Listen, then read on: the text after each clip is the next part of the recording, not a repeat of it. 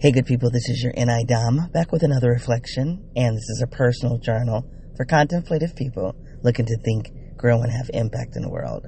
So, hey, I um, have the word discriminate or discrimination on the brain. Um, it is not uh, in the realm of uh, talking about making an unjust distinction between demographics uh, groups of people based on race, gender, sex, and whatnot. So I'm not talking about that type of discriminate or discrimination, but a the ability or just recognizing the distinction between one thing and another.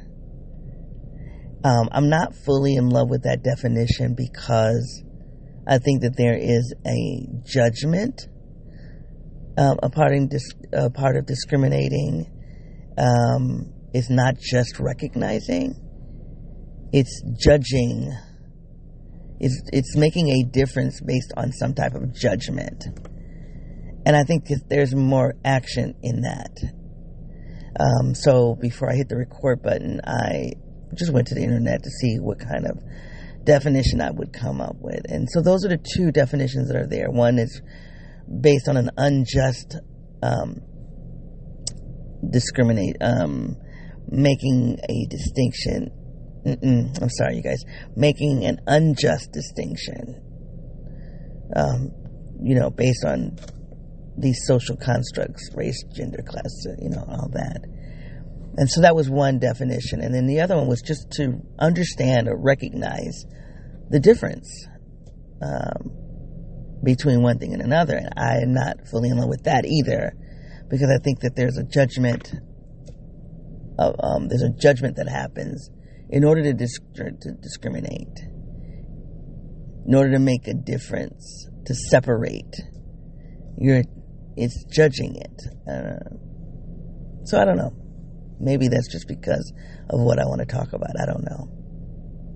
So discrimination is the my starting point, or to discriminate is my starting point, and I'm not talking about racial or gender discrimination. I'm just going to talk about making a distinction, and that sits inside of a larger uh, thing that's on my brain uh, this morning um, about I'm I'm really giving birth to something. I'm giving I'm giving birth to something what I don't know and it's in the realm of social. Um, and so I've said this to you guys this season. Season seven, we're in season seven.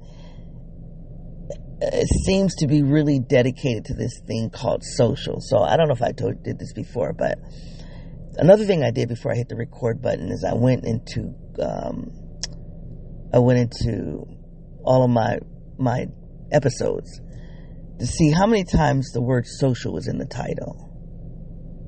And I think it was like 10 times. I think 15 times. I don't know, but the bulk of it was in 2020 when I was getting started with the project, which is which is interesting. I don't go back and I don't, I don't listen to those episodes between June and December of 2020, but that's the first season. So the bulk of those episodes about the social were located there. And then um, there are a few in 2021, and then there's a cluster in 2023. There was nothing social in the title for 2022, which is interesting. Love to process that. So I think that there's something that I'm I'm I'm wrestling with with the social, but I think I'm also giving birth and then the last thing I'll say, and I'm going to do my disclaimers, is that um, I met with my heart coach yesterday. We have not connected in two months, so there's a story there. And she gave me the word to discriminate as it relates to the social. And I'm going to tell you more about that on the other side. So, um, discriminate and social, whatever the thing I'm giving birth to, and um, and possibly um, a couple other items relating to business and my heart coach. So we'll see where this reflection takes me. But hey, if you're new to this project, this is a personal journal where I process my inner and my outer worlds. I do so by using personality theory. The two theories that I use the most are the Myers Briggs and the Enneagram. Pushing those two systems together, I identify as an INTJ8. This project is unedited and is unscripted. To know more about it or me, go to my website, yournidom.wordpress.com. Okay. So, um, if you are new to this project, there were a number of disclaimers that I omitted uh, from that. So, tr- definitely um, go to the website to know more. Um, I think it's important to say that um, while I am su- big, big, big on personality theory, that is not enough in the absence of context. Um, and so I follow a lot of people who talk about personality theory and they insinuate the outer world or the environment. They implicate it, they insinuate it. But they don't do a deep dive into the outer world. And as a social scientist, I have a, just as much as I have an appetite to understand the inner world through personality theories, I have a, maybe a greater interest. I'm not sure these days, but there used to be a time where I had a greater interest in studying the outer world, and um, I can get pretty nuanced about that outer environment. And I think the two come together, especially those of us who are trying to grow and to self actualize. I think those two come together. And so, anybody, and I said this on my, I have a primary podcast, um, which is more focused on the outer world. And I did an, I did two episodes in that podcast uh, project about the inner, about personality theory. And in that series, which was only two episodes, I make an argument. I'm like, we can study the outer world and we can critique it, we can criticize it, but until we understand what's happening to us on the inner in the inner world and how that outer impacts the inner, then our work in terms of social justice and social change is incomplete if we don't have an understanding of that inner. And I'm going to flip that into this project, podcast number two. And we can understand that inner world as much all day long. But if we don't understand that outer world, it, it's the, the analysis in, is incomplete. And so that's just something I like to remind my listeners, um, you know, periodically um, because I think it's important. So here we truly do the inner and the outer world. Okay. So I met with my heart coach yesterday, and I have not connected with her in two months. And um, and like I told her yesterday, I'm still needing a break from her. Yet I need to process this thing that's happening with my person because it's getting real. It's getting so real, I can't handle it. Like, I cannot handle it. And I'm afraid that um, me not handling it is going to be incredibly disruptive for me in my, in terms of my wellness and my forward motion. But I don't really know what handling it is. So, after I met with my heart coach yesterday, I stopped at one of my favorite pubs. and um, I, but I'm not because I don't live in the area. I don't. I probably, I probably visited once every few months. But there was a time I was going several times a week, if not more. So I was in there, and it was a guy sitting next to me. He was friendly, and he's been a patron of that pub. He said for 25 years. I said, well, for me, I'm 20 years. And he and I, I don't I don't ever remember us talking.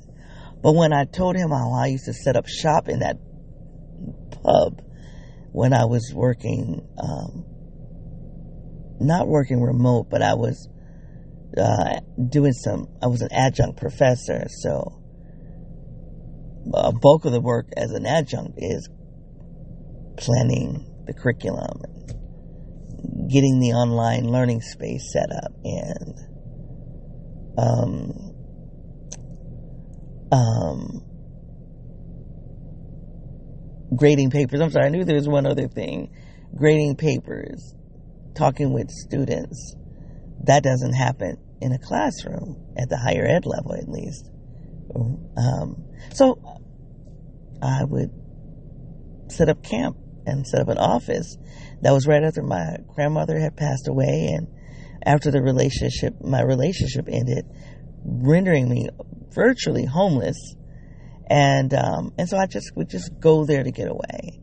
And when I told him I set up camp into the, the two spots that I would work in, he was like, Oh yeah, I remember you.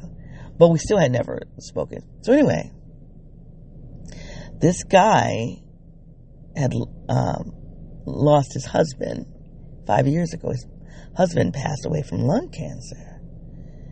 So I found that conversation to be soothing for me. Um, because just listening him talk through it and um, talk through the pain. You guys, I'm a little scattered right now because something is coming up for me that's not about discriminating, and I hope you guys give me permission. I'm going to follow it. Uh, I'm going to follow it a little bit. Um, that's the that's the dangers of starting off with a topic that I'm not overly committed to. but we'll see. I'm gonna we'll see. We'll see what happens. But hopefully you'll hang in here with me. God, I'm I'm sorry, you guys. I'm gonna I'm gonna be a little bouncy. I'm gonna jump around. So hopefully, just buckle up, okay? I'm gonna be a little bouncy. Okay, let me go back to when I was meeting with my heart coach yesterday. And one of the things I told my heart coach is that I said, you know, this thing with my person. If you're new to me, you guys, um, um, um, I have a person that was diagnosed with cancer in January, and it was just at stage one. And then it moved to stage three. We're at stage four, and the key, her, the chemo is no longer. Her body isn't responding to the chemo. So now she's on a trial and uh, there's so much there. God, is so much there. Um, you guys, it is. This is really hard. it's hard. It's hard. It's hard. It's hard. It's hard. I really wish. Oh, I wish I could explain to you guys how hard this is. So I was talking to my heart coach. That's one of the reasons why I put myself on a break with my heart coach because we've been having some turbulence. You have to go back and listen to some other episodes to um, get a sense of that. I, I'm not going to unpack that now. And I want to stay on a break with her. Like I need some distance from her. Yet, there's this other thing that's getting loud and big, and I'm not handling it well. But you don't know it on the surface. Nobody knows that I'm not handling it on the on well. Even my even me. I'm just going about my building my business, making sure I'm taking care of my my my sense of security, right?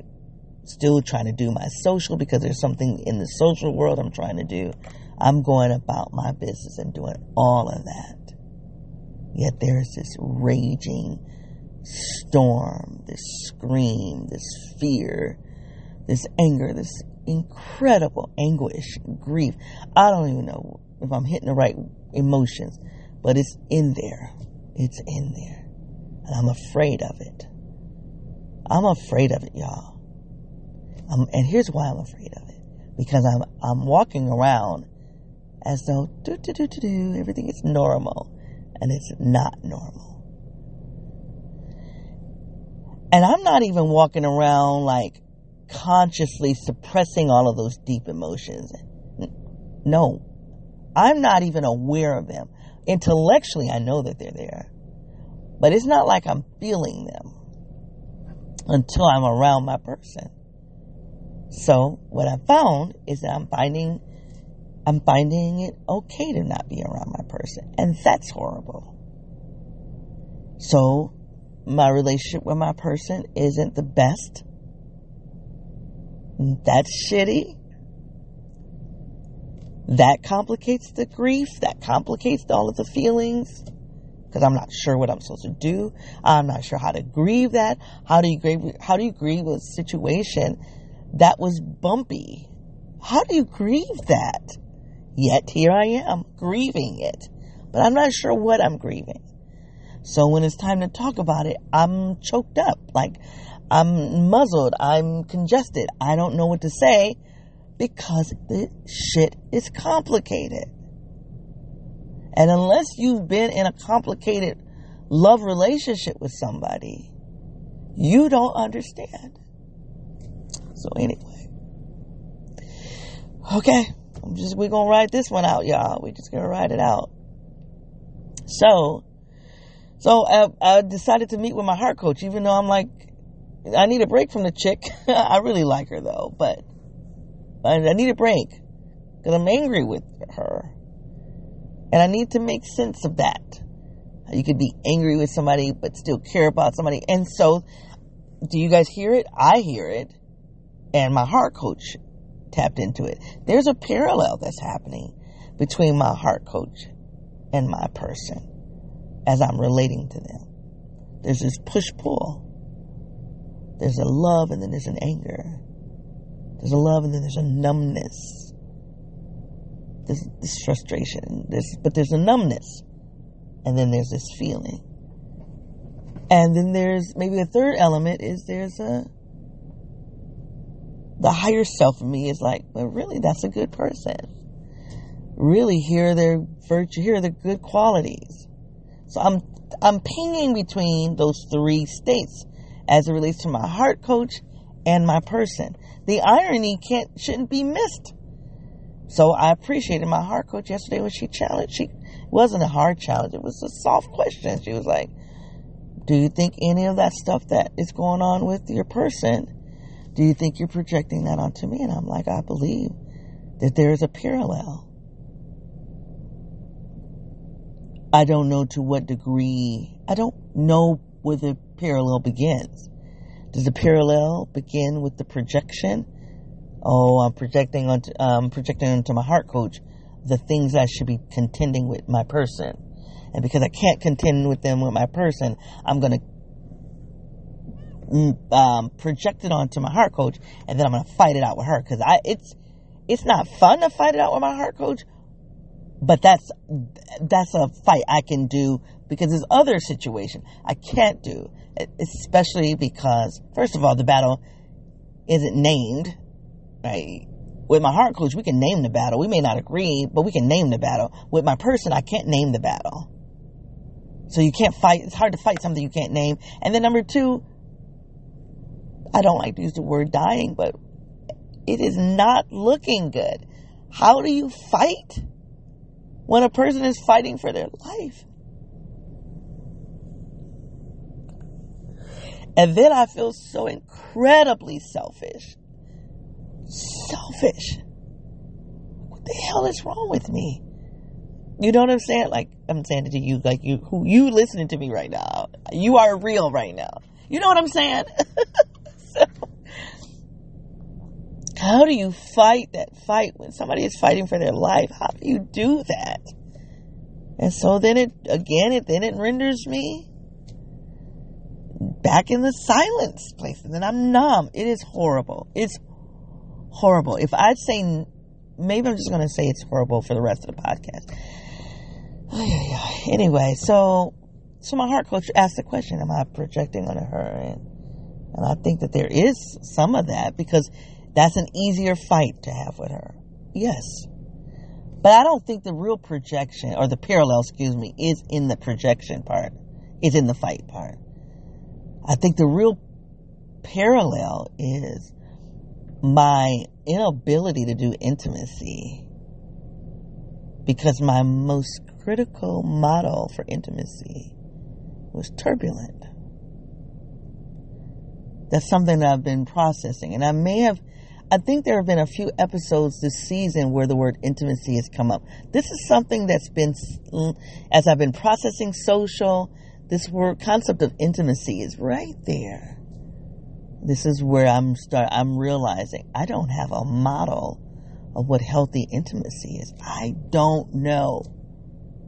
So you guys know when you are driving and something comes up in the road, you didn't see it, you make this, you like jar, swerve the car to the left.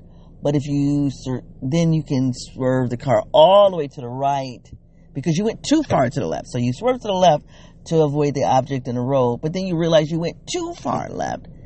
And then you go too far right to fix the fact that you went too far left. So it's overcorrecting. I don't know if this metaphor is working, if you can see it, but that's what it feels like. that there's this overcorrecting that I'm trying to do with intimacy. And I'm just getting to the turn to the space where I'm understanding I don't have a healthy model what intimacy is. And chances are now the other part of me as a social scientist is like, a lot of people out here that don't have healthy models of intimacy, and we all are doing this jacked up ass intimacy work, and that's why we are in, we can't stay married. You know, well, it's not the fact, it's not the divorce that's the problem, it's the marriage that's the problem. You went into a marriage before you even understood what a healthy model or concept of intimacy was. And then you get into that marriage and you start trying to work that intimacy problem out and you just can't because you didn't have it worked out before you got into the damn marriage. It's a separate conversation, but it relates. I can see this on me now. I don't have a healthy model of intimacy. And that for me not only plays out in romance because I'm not doing it. I'm not doing the romance right now. And I think, feel like I'm like, I'm ready. But am I? Cause am I, am I really ready to do romance? Cause I'm telling you, and I've said it in a, uh, a number of times in this project, this season, I'm not doing certain things. I'm not doing that. I'm not doing that. I'm not doing that. Well, hell, do you want to do it? Well, if romance includes this, this, this, and this, I'm not doing it. so we've got a problem. we've got a dilemma. So the romance piece is a dilemma, but I'm not really in anything that's making me have to wrestle with it. But the friendship piece, friendship requires intimacy. And one of the things I'm coming to terms with, and as I'm gonna I'm gonna say it out loud, you listening to me, I think people who listen to me on a regular basis can actually hear things before I can hear them. Isn't that interesting? Can actually hear my truth before I can hear them. And I think that's the problem of having tertiary Fi. Because I don't know my truth. That's why I have to have, my body has to give me true sensations for me to go, oh, I just hit on the truth. So anyway, I'm going to say a truth, you guys. And you probably like, yep, we knew that already. But for me, I'm just coming to terms with it. Or like I said a couple of weeks ago, I was today years old. So, um, I'm realizing that culturally, I can't do intimacy. I'm gonna just, I'm, I, there's more to that's an incomplete statement, but let me just leave it there in its incompleteness because I want to juxtapose it against something right quick. So culturally, I can't do intimacy which is not a complete thought, but let's go there. So what I've been doing is overcorrecting, going into a different culture where I know I can't do intimacy and I don't even try to do intimacy there. So I already know this other culture isn't going to let me do intimacy. And I'm like, goodness, okay, whatever. So what I've done now is I've positioned myself where I'm not even attempting to do work any intimacy work right now. I don't know how long I've been in this state.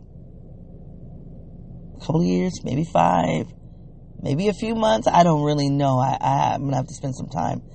How long have I been avoiding intimacy culturally within my primary culture? And then situating myself in another culture where I know I'm not going to be able to do intimacy, and it's almost like a place of hiding or false intimacy.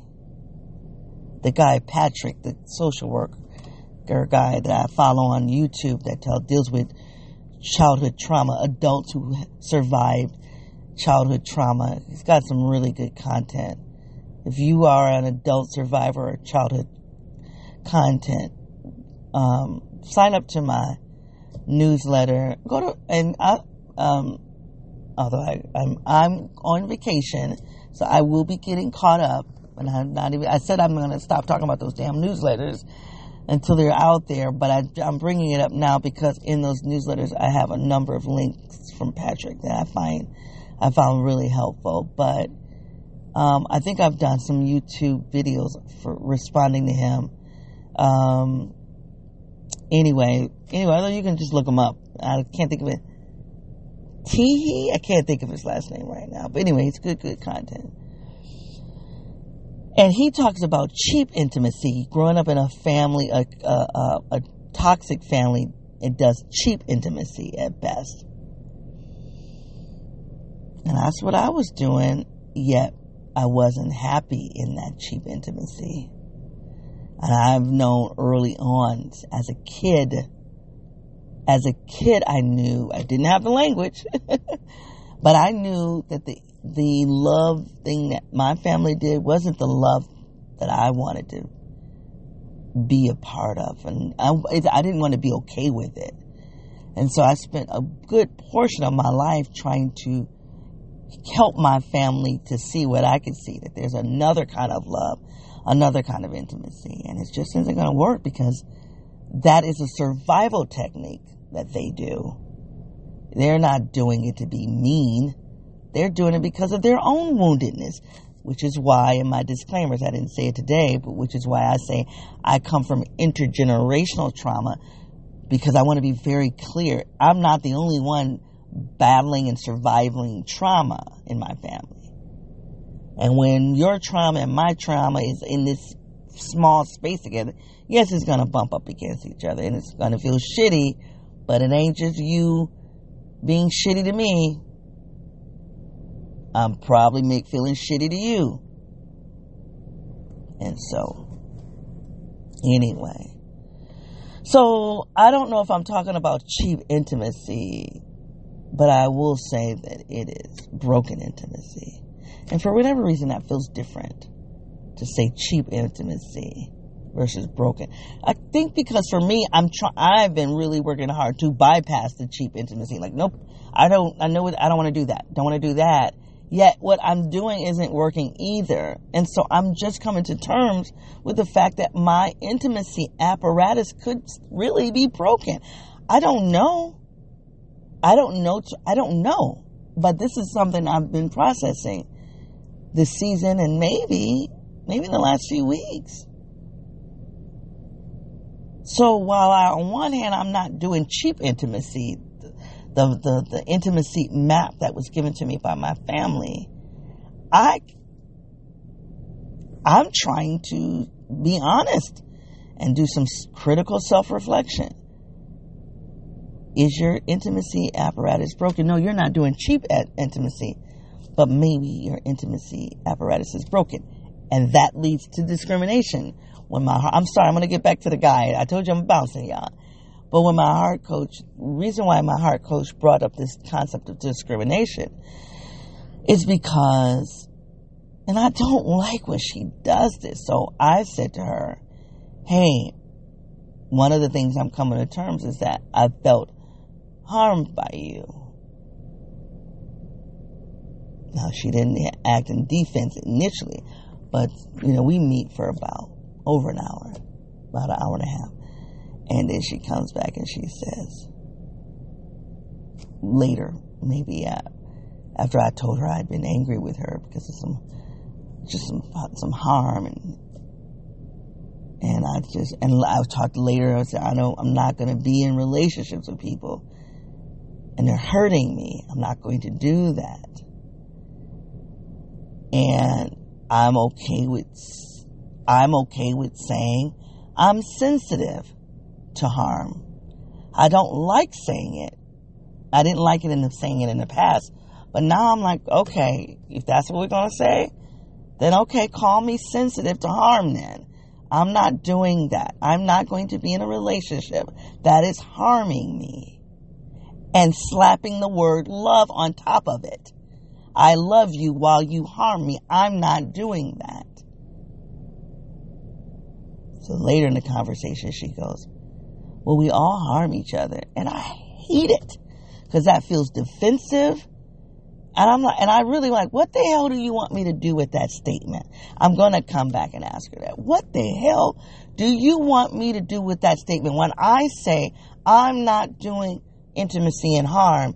And then you come back and say, well, we all harm each other. Fuck. To me, it's just a dumb thing to say. And if it's not dumb, then I need you to educate me because I'm the one that's dumb then. Because for me, that's a dumb thing to say. So, anyway, so one thing that came out of that conversation that I really like is the idea of discriminating harm. Because we talked about it. I said, yeah. She's like, well, we all harm each other. And then, no, I don't know. Yes, we can harm each other on a surface, but I'm not talking about that kind of harm. Because I think that if you, if I'm in a relationship with you and I feel that you've harmed me, I'm like, hey, yo, remember you did that thing? Can we talk about it? And we talk about it and then we realize, oh, that felt harmful. Oh, okay. And we talk it through.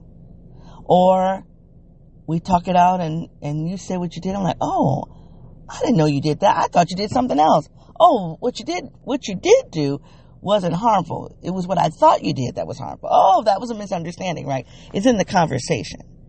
I'm okay with doing that. So I'm not walking around. I'm when I say I'm sensitive to harm, my sensitivity isn't that every little thing of harm. I'm like, oh, you hurt my feelings. I'm out of here. No, I don't. I don't. I feel like I got a thicker skin than that. I've got greater tolerance than that, and I've got bigger fish to fry than to walk around falling apart by every act of harm. That's not, no, I don't, because I keep it moving. But what I do is, I'm talking about when I try to have a conversation with you about it and you can't handle it, or you want to defend it, or you want to tell me I'm wrong for feeling that way, then there was a time in my past where I would fight you for that, not physically fight you, but I would wrestle with you on that on trying to make a case that what you did was harmful and why I I don't do that anymore. You know what I do now? I bring it up to you. You defend it. You ignore it. You deny it. Whatever you do, I'm deuces. Two fingers up. I'm out. I don't have time to play. I'm not playing. Mm-mm. And I move on. That's how I've been doing it. Okay, that works. It really does work, actually. Here's the problem. I'm deucing a lot of people. I'm not doing. I'm not doing it now. There's nobody around now. I have decided every like no, I'm not doing. I'm not hanging out with you. I'm not hanging out with you. I'm not hanging out with you. And so I, I think this point that my heart coach is raising is valid. I think it's incomplete. I, this is what I don't. This is what I don't like about her. I think her her her analysis is incomplete. She only knows what she knows. So she doesn't think it's incomplete.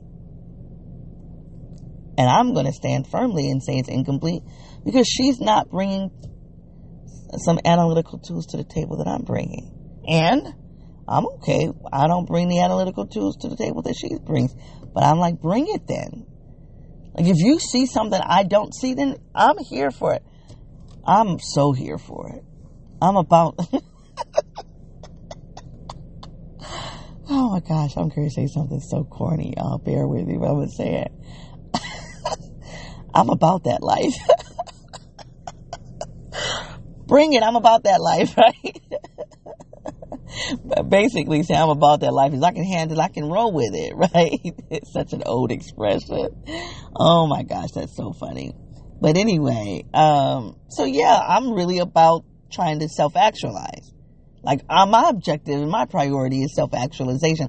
I ain't got time to be upset because you revealed something about me that I don't like. If you if there's something about me that needs to be revealed, let's reveal it and like, I'm going to deal with it because I'm trying to get I'm trying to do this self thing called self actualization if that is possible. And so far in my brain, I'm still working on it. You know, I just think it's a valid it's a valid approach to life. It's my approach to life. So, but you can't sit back and not give me the thing that you say and then and hold me to not knowing it. See, I, I'm I can give you I can do it. Yeah, I'm gonna get off into it. I'm gonna get into a rabbit hole. Let me back out of this. But the point is, I feel like this is a hard. This is complicated. So this is part of the conflict with that I'm having with her. We come from different disciplines. She's a psychologist. Excuse me. Excuse me. Nope, she's not a psychologist. She's actually a psychiatrist. But we don't do that type of work. And I'm like, we, and we've been working together for seven years. And in the beginning, I begged her, like, do a diagnosis. Give me a diagnosis, please. For se- and nope. She was like, this is what I just think is going on. You know, and she really put a lot of emphasis on the environment. And something happened, I would say, this year. It may have happened a couple of years before it was mm, maybe emerging, but this year it was really clear that now she's trying to, she's not focused on the environment. She's now centering on me. Okay, I think I said, so you mean it took you seven years to come up with a diagnosis for me? That doesn't, that doesn't even seem logical. The f- what the hell? What the hell have I been paying you for seven years to do then? It took you seven years to come up with a diagnosis. You gotta be better than that, sweetie. Mm, what profession gives you seven years to figure out your damn job? No. So, so that's that. So, um, and I think what did she say? I think what she's trying to say in the diagnosis is that my woundedness from my family has wounded me in the world. And so I'm not interacting in the world right. And that, I think that there's some validity to that. But what, but this is the incomplete part. Okay, here it is. This is the incomplete part. Um, at some point, so we're going to talk about my woundedness. I'm okay. Let's do it. I'm about that life. Let's do it. But at some point, we're going to heal the woundedness while I'm still in that environment that caused the wounding. That doesn't make sense. So we also need to talk to me about how do I get out of the world that caused the wounding. Because you healing me for a world that broke me doesn't make an ounce of sense to me. Make that make sense.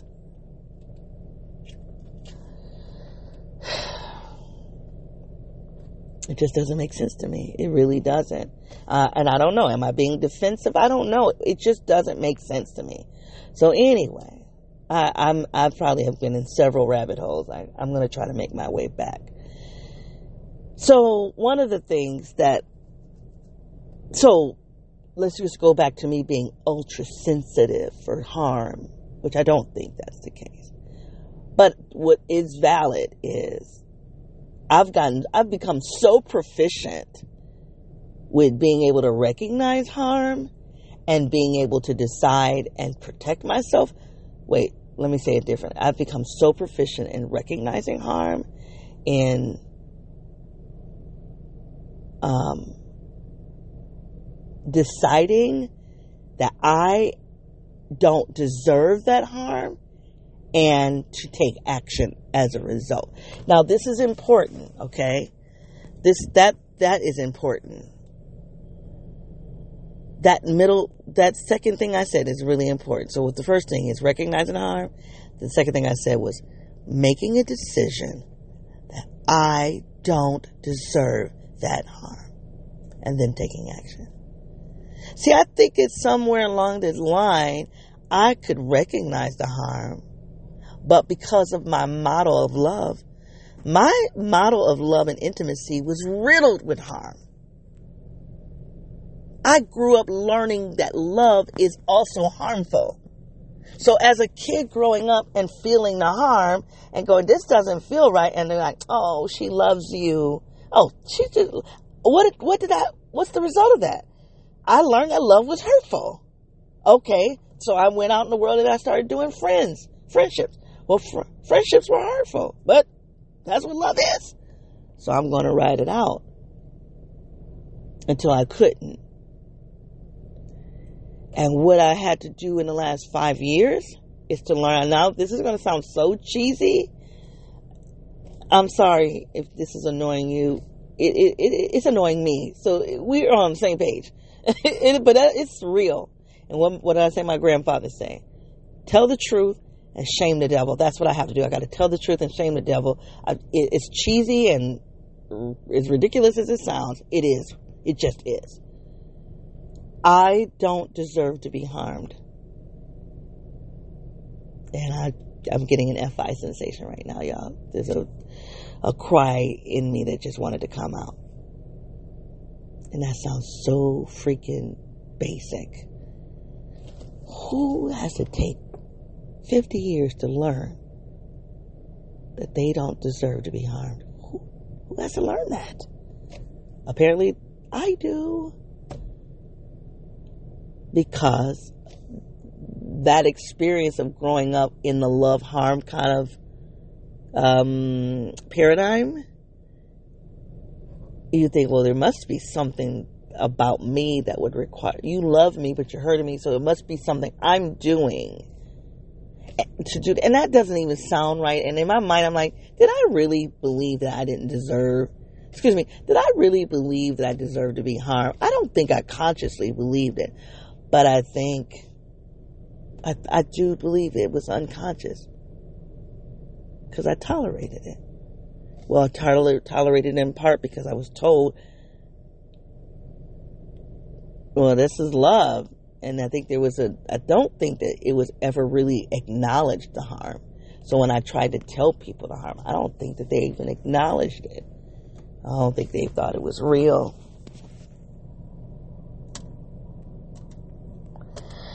I don't know. I'm gonna have to sit with that a little more. That feels a little bit underdeveloped. That thought isn't. I'm not. That's not done. I need to spend some more time with that.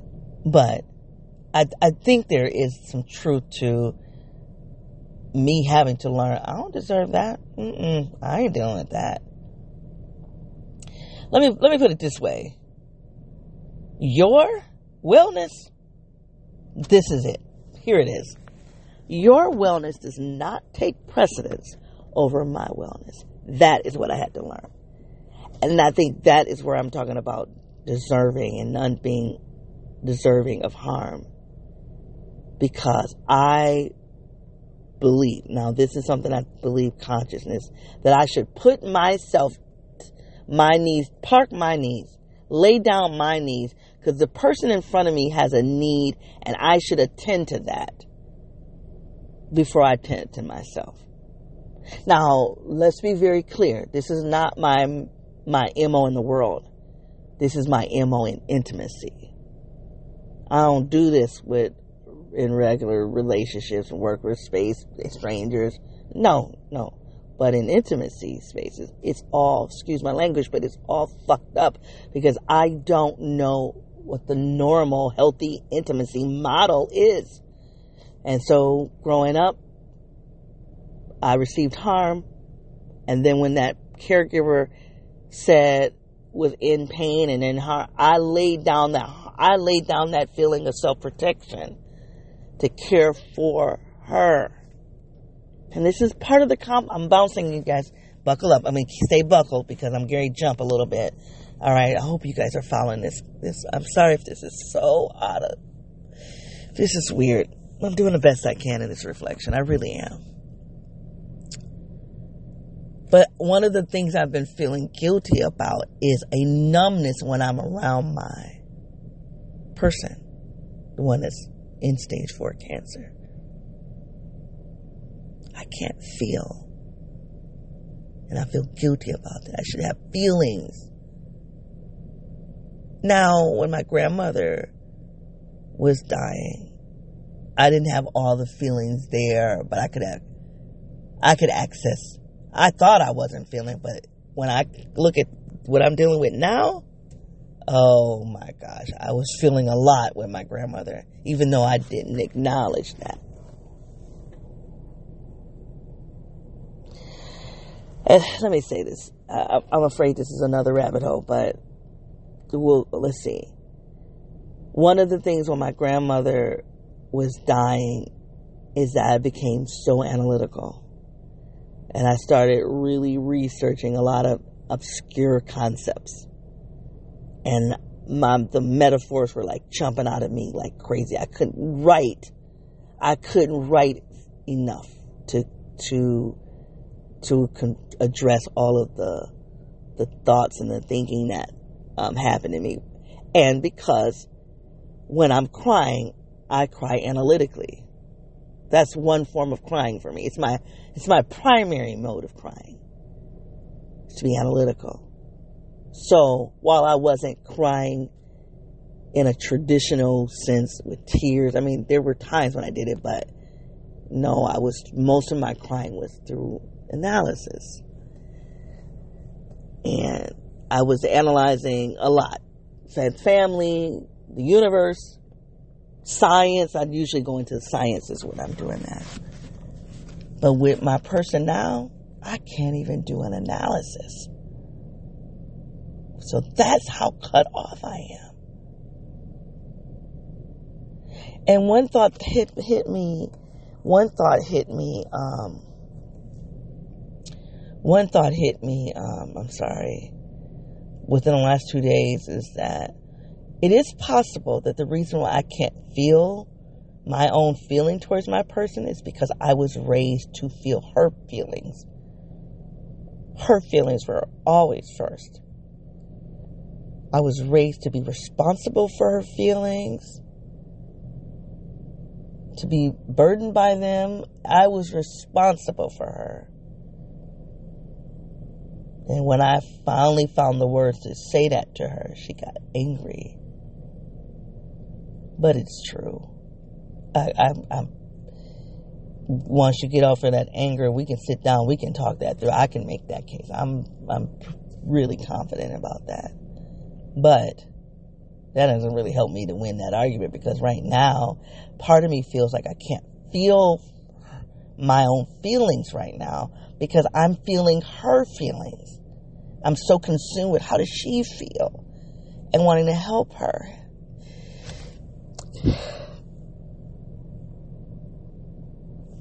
I'm sorry. That's it. I'm so overwhelmed with how she might be feeling right now. It's gotta be so scary.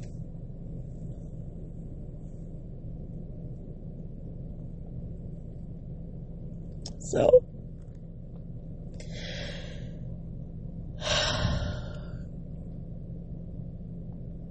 so I think that's one part of me not being able to feel. And I think the another part is I, in my liberatory space, not when I was being raised to be responsible for her feelings, but as I learned to survive that situation, I learned to cut my, those feelings, that, that channel off. That, that, there's a channel, there's a, a channel between us that's painful. So to stop that pain, I'm gonna cut that channel down. And I think that that's part of it too. And I feel guilty about that. That I've become so practiced to be like, I'm not feeling that. I know we're not that, that, there's no pathway for, there's no pathway for us to have an emotional relationship because the emotions are negative. So we're going to stop, we're going to just, just, but this is going to be such a good reflection for me to go back and listen to it because I feel like there are all of these nuances to it, you know.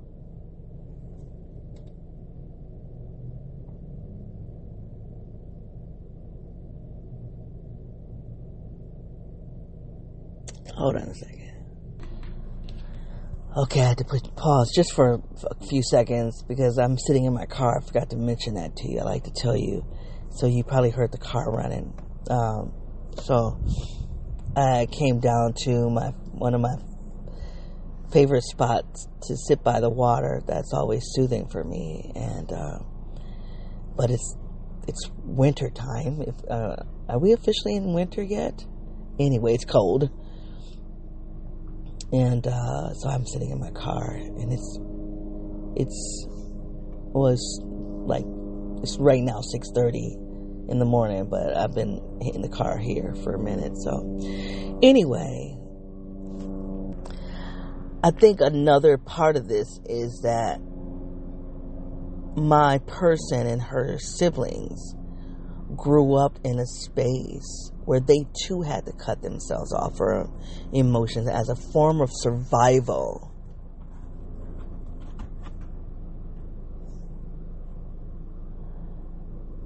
And there are people who don't like when I say this, but there's seven of them, of the siblings. One is passed on, and that was the one who didn't have kids. So the the other, excuse me, there was seven of them. One passed on, and the one who passed on didn't have kids.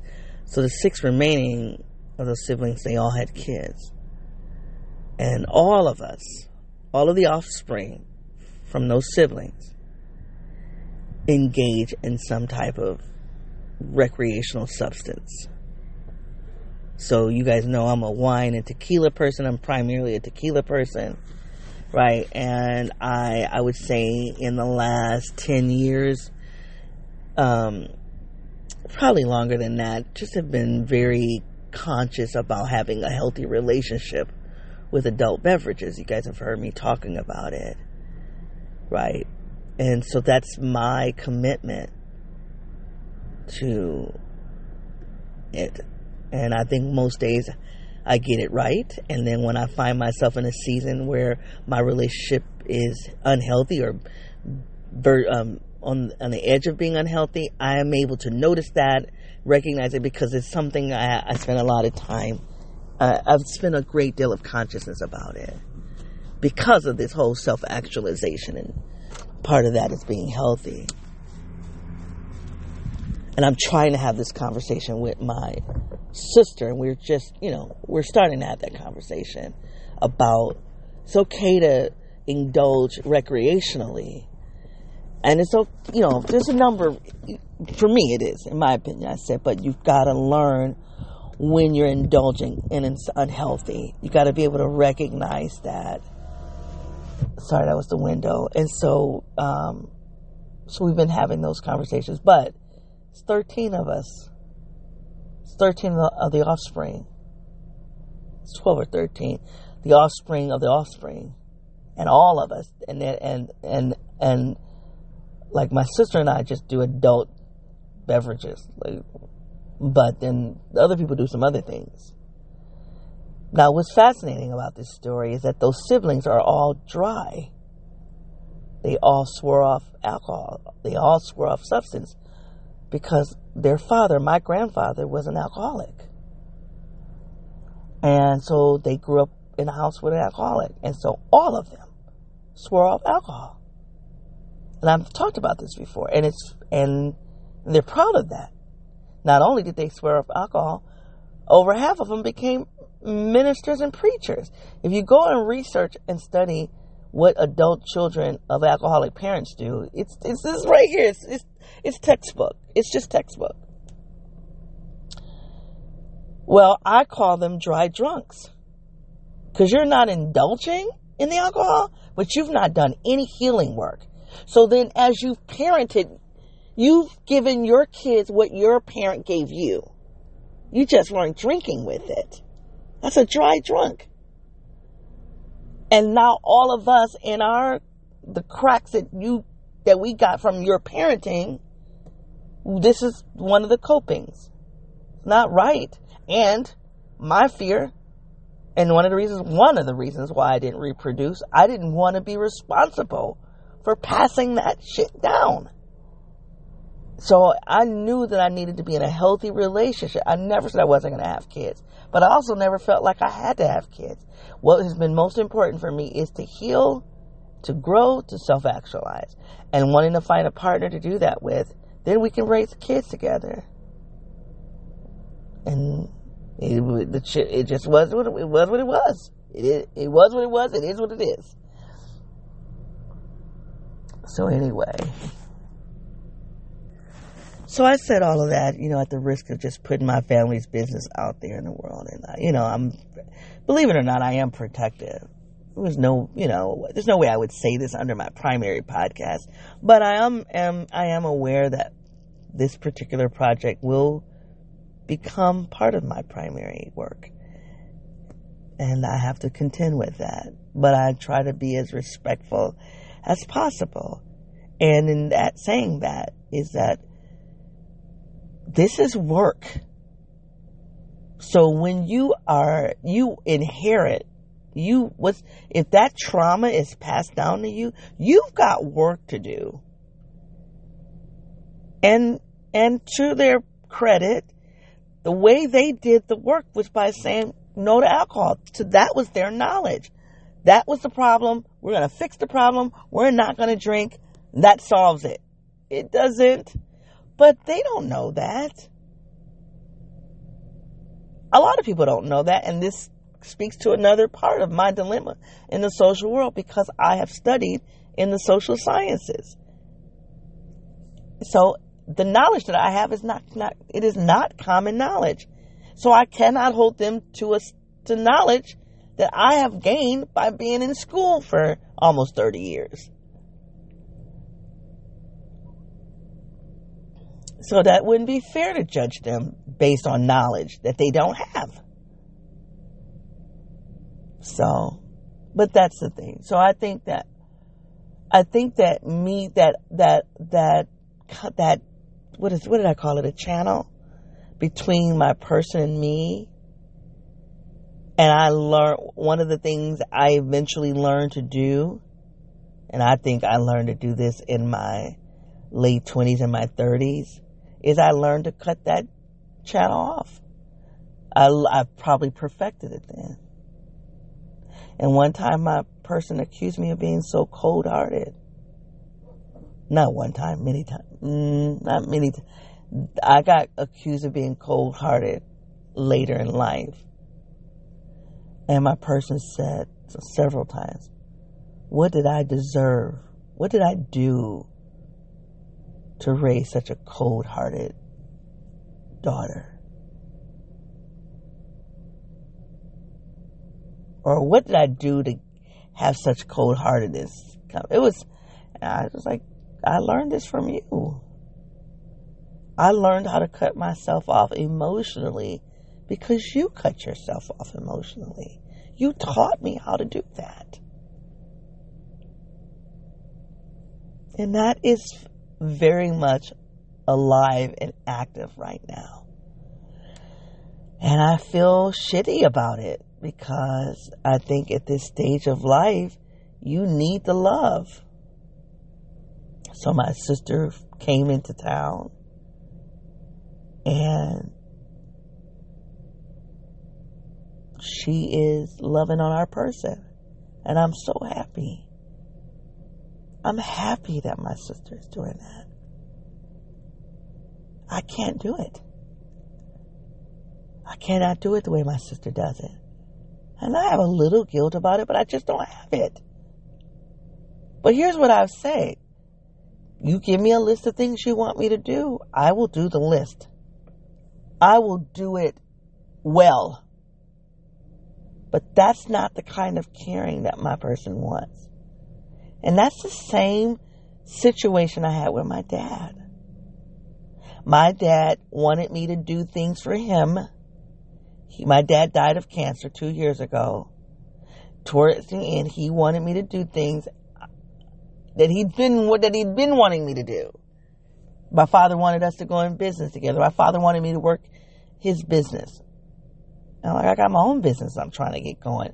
Even when it's delayed, even when I'm confused about it, I still have my own business.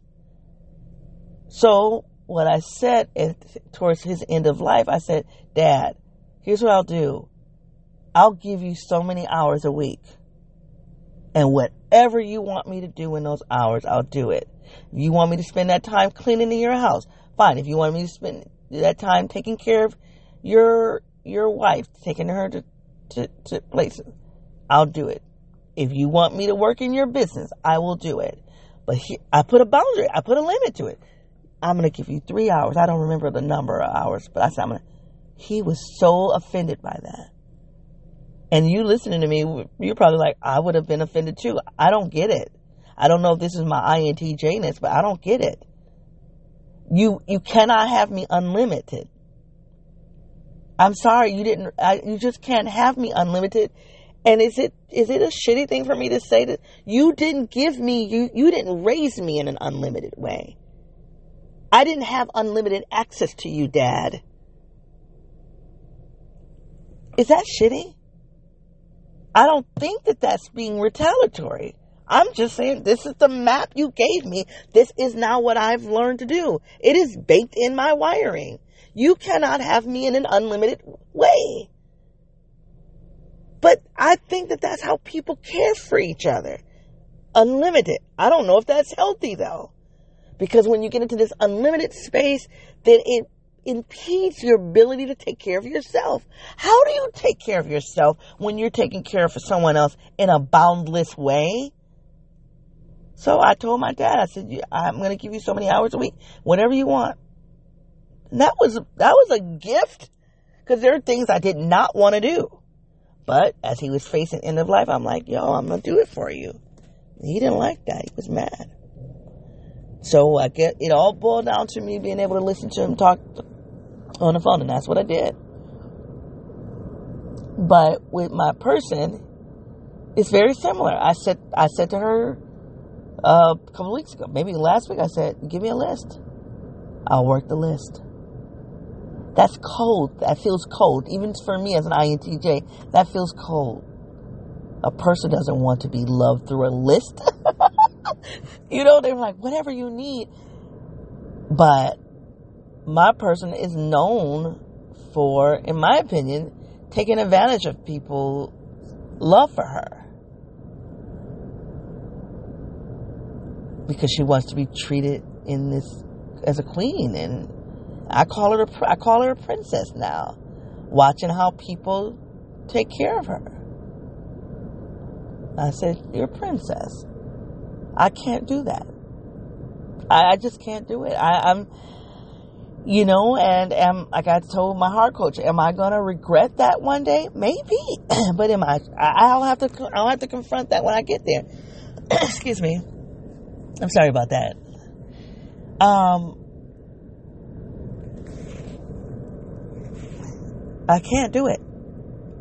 I cannot be limitless with her. Because limitless is painful, it's harmful.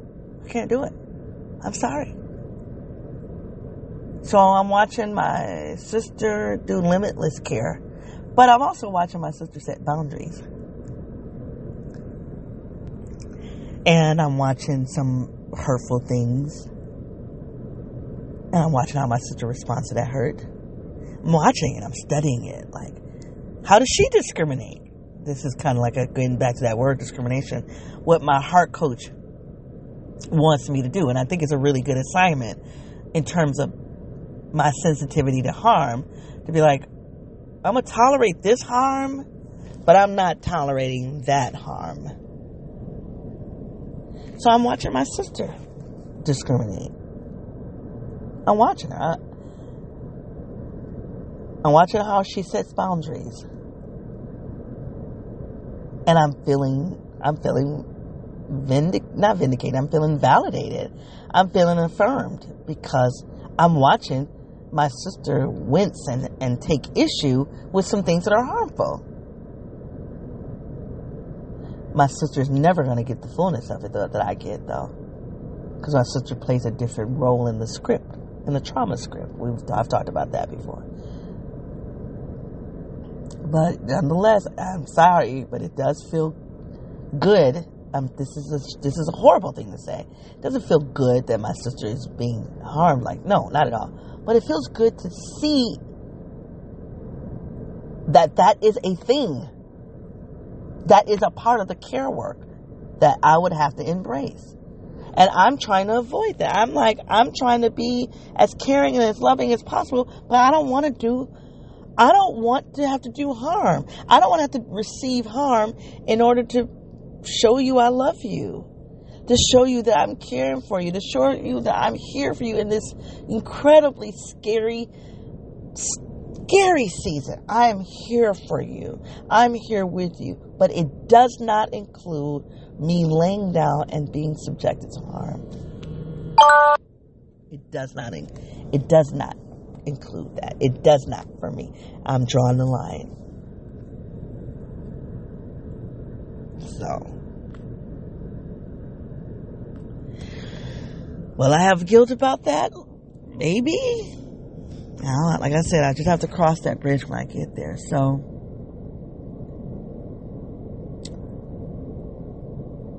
I don't even know how, but now that's when I, that's that's that complicates it. So I think there's a lot of numbness. There's a lot of um, it's just a lot. There's a lot in terms of that care channel between the two of us. Some of it is because I was raised to to be emotionally cut off. Mm-mm, I wasn't raised to be emotionally cut off. That's not true. I was raised with that as a model of care, that being cut off. Number two, but I was raised to, to care for her in spaces and ways that she was not able to care for me. Number three, I've been liberated. I now know what harm is.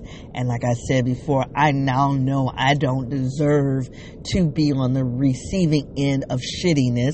I don't deserve it, and I'm not doing it. I'm just not going to do it. I'm not doing that.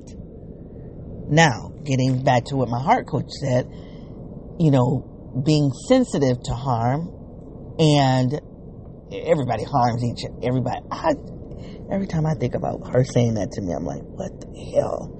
Why did you say that? And so I said to my heart coach yesterday, I said, listen, it has taken me a long time to recognize,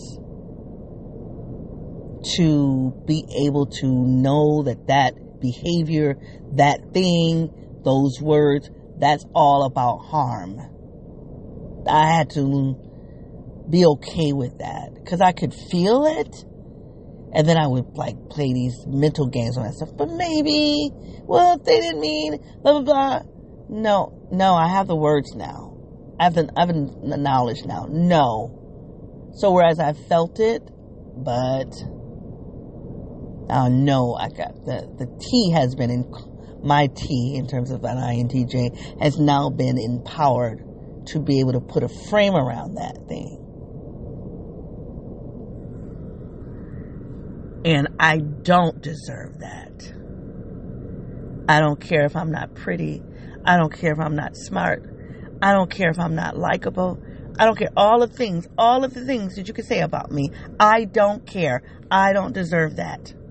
And I'm not tolerating it and I'm I've got a really really high level of proficiency in being able to to not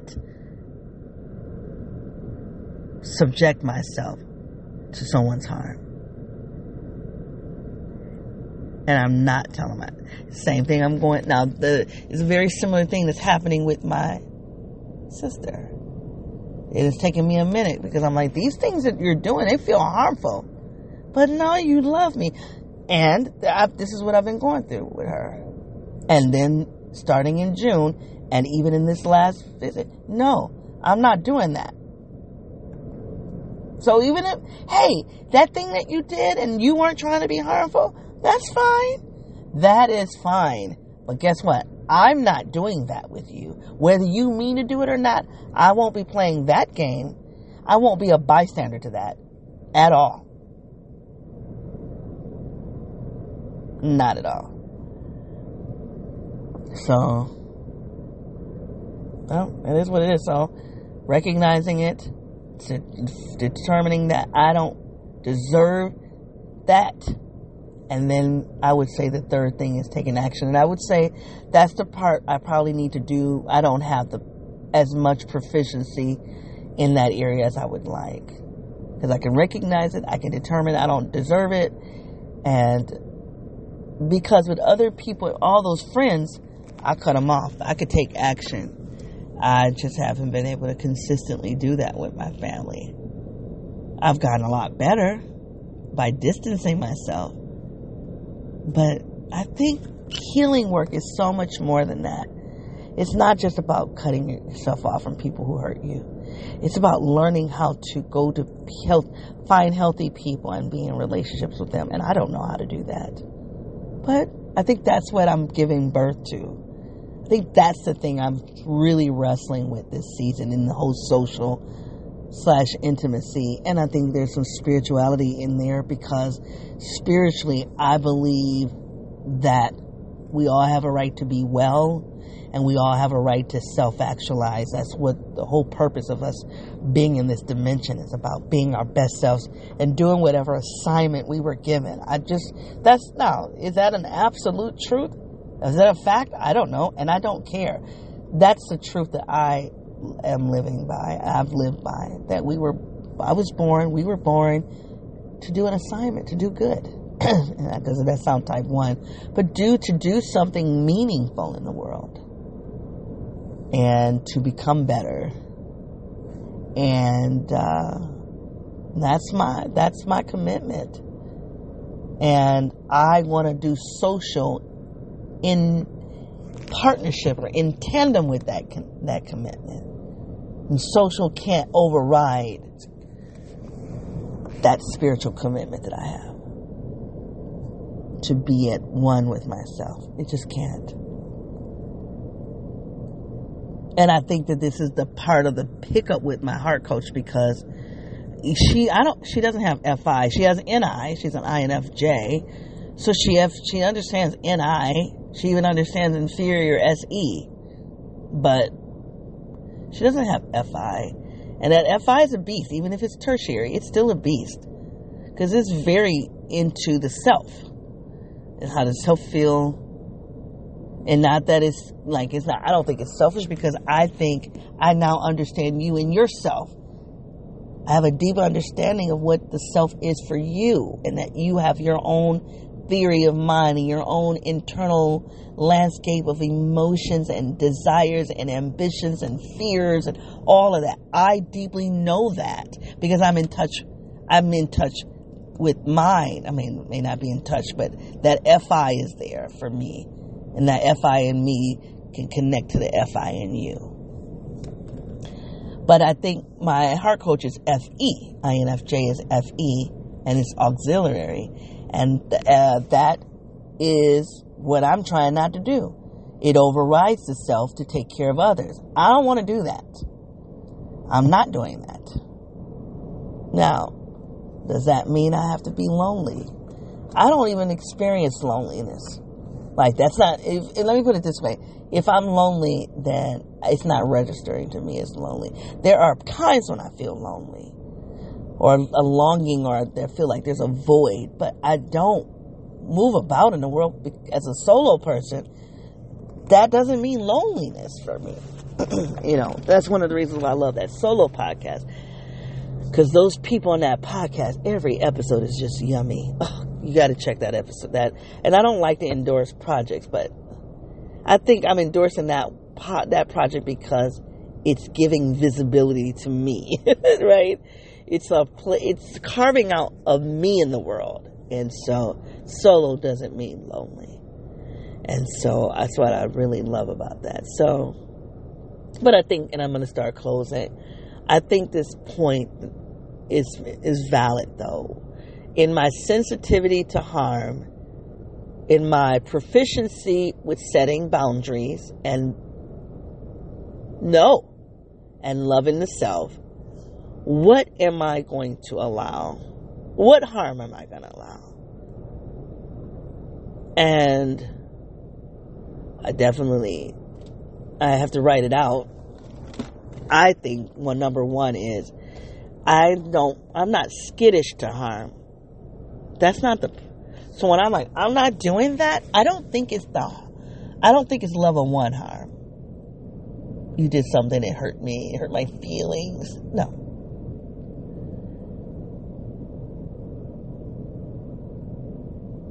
Mm, it's not my feelings. It's it's my agency. It's my agency, my dignity, anything that relates to my personal power. And you know what? I don't even experience, I have to think about, I'm to have to spend some time thinking about harm. And I'm, I'm using that word, but like, have I really unpacked that? but for me, the harm is it what it's not anything that again, it's not about hurting my feelings, but it is about situating me at, and making me and trying to render me inferior, powerless, unworthy, less than, dehumanizing.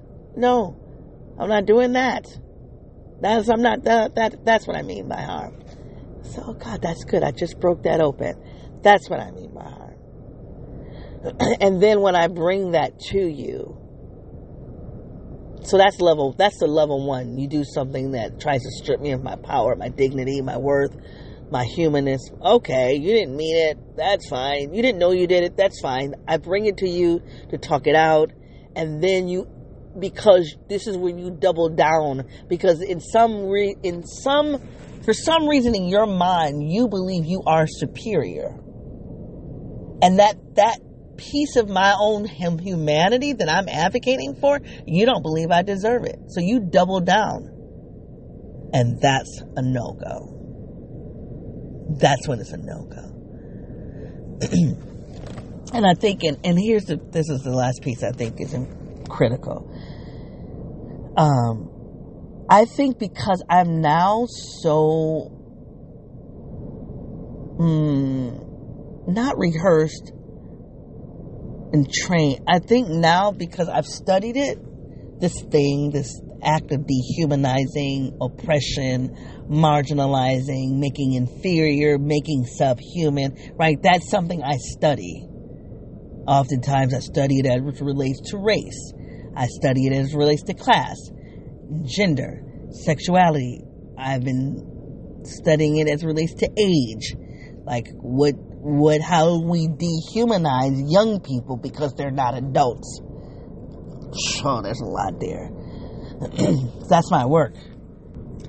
So I know what the pattern of de- dehumanization doesn't ha- happen in a single act.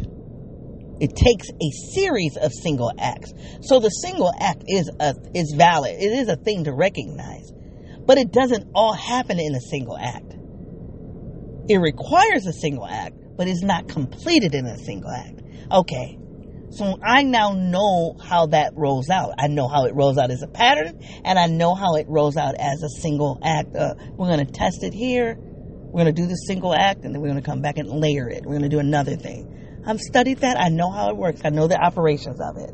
So now when I see the single act, and even though oppression and dehumanization doesn't all happen in a single act, I see the single act and I know where it's going.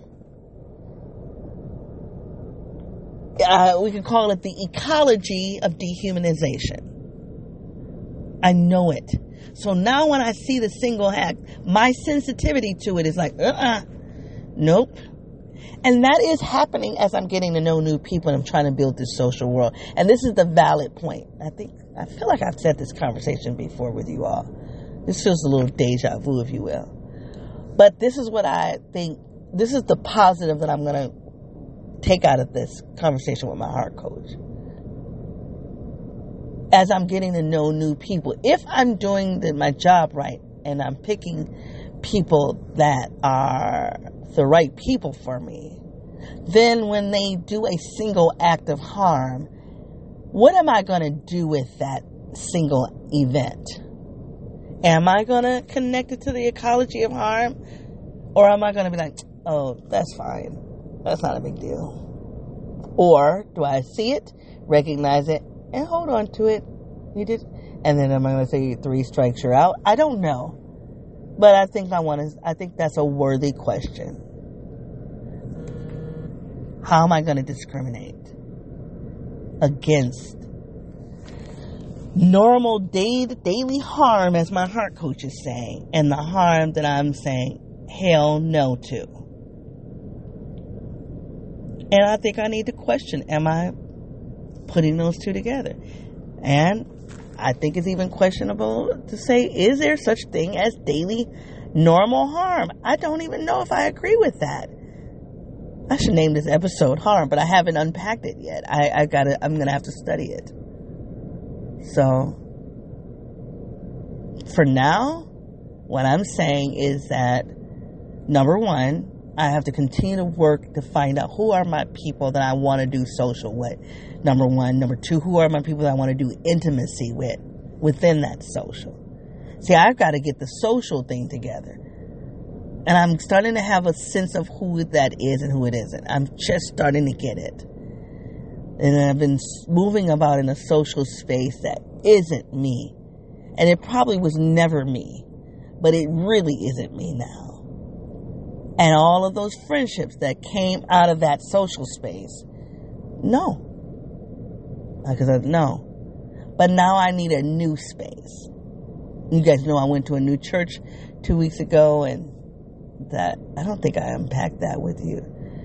But part of me going to that space was really about me acknowledging that me trying to do the work of being in a different social space and and saying it's not going to be perfect. And they're going to okay. Okay. I swear I'm getting I'm getting close here for real. This is it. An act of harm is only harmful if I say it's harmful. Mm, if it wounds me. The act in and of itself is not the harm. It's the impact of the act. So yes, I can discriminate by saying when you did that act, you weren't you weren't trying to have that impact. I could give you the benefit of the doubt. But but because I've studied the ecology of harm, it's very rare. I don't I don't know how often I would say that act right there. It was harmful, but that's it, it was only harmful because it's my shit, my woundedness. I don't I don't know. I'm gonna I'm really gonna sit there, but I, I do want to delineate between the act and the impact. Nope, nope, nope. There are three. There's intention, act, and impact. And when you go to that RICO conversation, when you go to that RICO conversation, when I was talking about that RICO law that allows you to um, really go after organized crime, especially when, to go after the leader of that crime when the leader stays clean, but the lead, the crime wouldn't have happened without the leader, although the leader is not doing anything, right? That's a fascinating construct. So I've brought that in to talk about psychological harm, right? And in that RICO's construct, you have to have acts, you got to have an impact, and you have to have intention, right? So as I think about how I'm going to discriminate with harm, I'm going to think about the act, the impact, and the intention.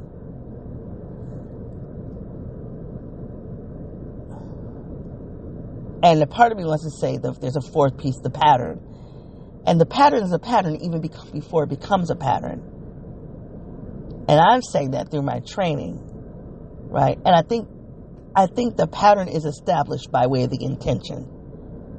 Because if the intention is there, then there's going to be a, pattern. If the intention is not there, then that's an incidental act of harm. And if it's, a, if it's an incidental act of harm, then there's no impact. So I think I'm going to discriminate based on intention. I know what my heart coach is going to say.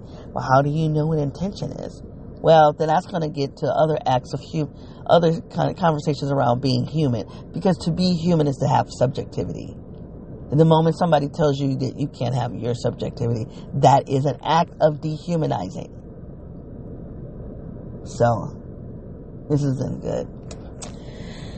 So this has been good. Hey, you guys, if this reflection has had any value for you, give it a heart. If this conversation about trying to discriminate acts of harm, just trying to discriminate between an act of harm being intentionally harmful or incidentally harmful. Intentionally versus incidentally. Trying to determine when do you need to see the pattern before you recognize it is there is a pattern trying to determine so that then the other piece of it is that the other, so that was one part of this conversation. And there was another part of the conversation I spent a lot of time in, in trying to talk about how do you care and you love for some, how do you care and love and do intimacy when your intimacy model, you, what you inherit as a map was broken. I feel like I have talked about this before, but I know it, in order for me to really heal and get it, I have to be on repeat. How do you love and, and do intimacy when your model for love and intimacy work was pretty jacked up? and you can get to the place where you say, I'm not going to do it that way. You can say that. I'm, I've done that. That's the part I can say. Gold medal, got it. Where's my, where's my award? Got that. But now I need to press on and it's not enough to say, I'm not doing that. It's now what I have to learn to say is, I'm doing that. Do you hear? Do you understand what I'm saying? I've become so proficient in saying I'm not doing that. Uh, you hear the attitude? I'm not doing that. Well, I need to get to the place where I have the same level of attitude saying I'm doing that. What am I going? I'm so comfortable in talking about what I'm not going to do. I need to be able to think about what I am going to do. I need to spend time in that and find the people that I can do that thing with. That's my assignment. And if that is a part of a conversation, that's that's kind of what I've talked about here. And you know, obviously talking about this thing with my person as I'm trying to care for her in this very dark season. Trying to care for her, trying to feel like find my own feelings, trying to care for me. What does it mean to be a good person to another person who's going through this?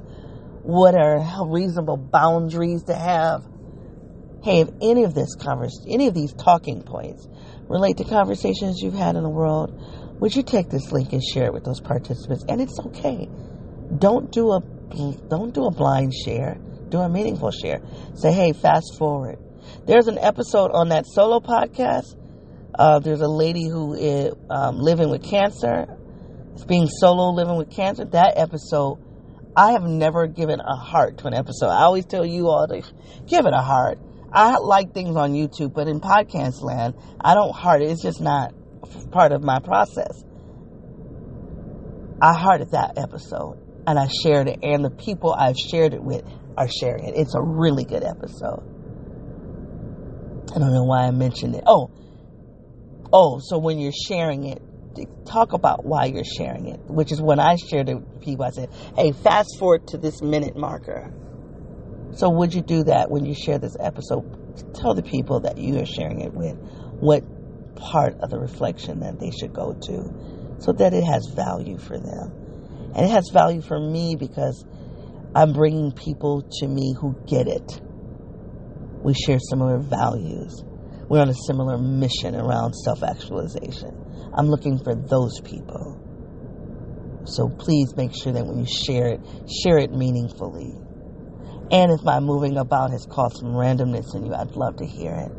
You can find me on my website at youreanidom.wordpress.com, Twitter, youreanidom1, formerly known as, excuse me, the X formerly known as Twitter, youreanidom1, Facebook, and YouTube. I just got a new follower on YouTube. so I don't know what has happened because I haven't listened, I have not gone to my YouTube channel in a while. But when I logged in yesterday, I was like, oh, I got a new follower. Yay. Yeah. Because I'm about that life. Uh, anyway, so YouTube and Facebook, you're in dumb. Let me give you your assignment. I feel like I want to ask you two questions. They relate. I just don't have the level of sophistication or knowledge yet to know how they relate. Number one, how do you do care work? Or do you do care work with boundaries? If you do, what are those boundaries? And why do you put those boundaries there?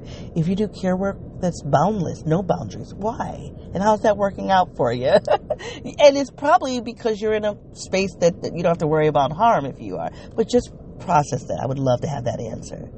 Um, the second question is what is intimacy? And how do you do intimacy? Do you set boundaries? What do you do with intimacy? I feel like I should say more, but that's all I have.